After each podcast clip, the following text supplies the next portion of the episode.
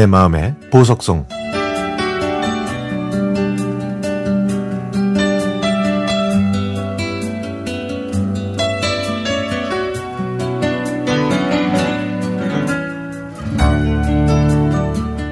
제가 다니던 고등학교 정문 앞에는 노부부께서 운영하시던 교복점이 있었습니다.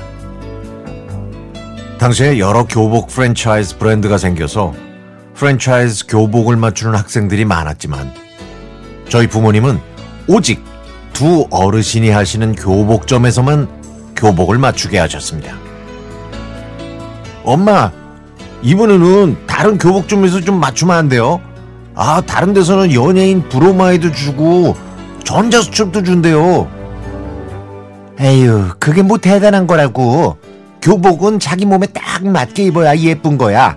응? 한 번 사면 3년 동안 입어야 되는데 거기 사장님은 애들 키랑 몸무게까지 생각해서 만들어주니까 얼마나 좋니?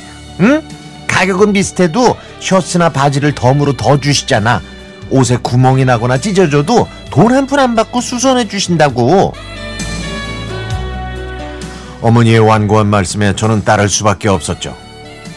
한창 멋부릴 나이라 그때는 바지 밑단을 줄인 일명 항아리 바지 스타일이 유행했는데요.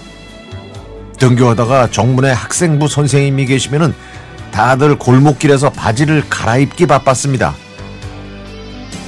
그러다가 교복집 어르신이 그 모습을 보시면 학생들을 가게에 들어가서 갈아입게 해주셨고 간식을 주시거나 또 학생들 옷도 그냥 수선해 주셨습니다. 학생, 아이 바지에 구멍이 났네. 이 바지로 갈아입는 동안 내가 수선해 줄게. 어, 저, 저 여기서 교복 안 맞췄는데요. 아이 뭐 어때? 괜찮아. 아, 그리고요, 사, 사실 돈이 없어요. 아유 학생들이 뭔 돈이 있겠어? 얼른 바지나 줘. 나중에 알았습니다.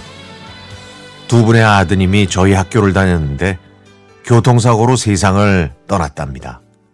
그 후에 모든 학생들을 아들처럼 대해 주신다는 걸요.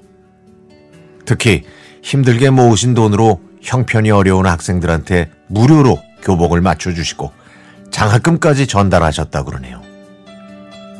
그제서야 학부모들이 왜 두 분에 대해 좋게 말하고 존경하는지 잘 알게 됐죠. 그리고 어느 날 저도 항아리 바지를 입고 등교하다가 학생부 선생님을 피해 교복점 재단실에 숨어 있는데 선생님께서는 저와 친구들을 잡으려고 교복점 안까지 들어오셨습니다. 야, 니들 다 나와 빨리. 어? 셋셀 동안 안 나오면 모두 징계야. 어? 니들. 저희는 할 수 없이 고개를 푹 숙이고 나오는데 할아버지께서 녹이 가득한 목소리로 말씀하셨죠. 아니 그 애들이 그럴 수도 있지. 그 선생님은 저 나이에 안 그랬어요? 아니 그 아, 아무리 그래도요. 이건 잘못된 거니까 따끔하게 혼나야죠.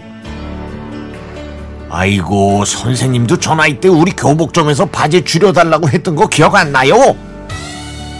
이만하면 애들도 반성했을 테니까 저 없던 일로 합시다. 결국 선생님께서는 제대로 반박도 못하시고 헛웃음으로 발길을 돌리셨죠. 다음 날 교복점 입구에는 할아버지께서 쓰신 종이 팻말이 붙어 있었습니다. 청춘은 다시 돌아오지 않는다. 청춘이여 오늘을 즐겨라.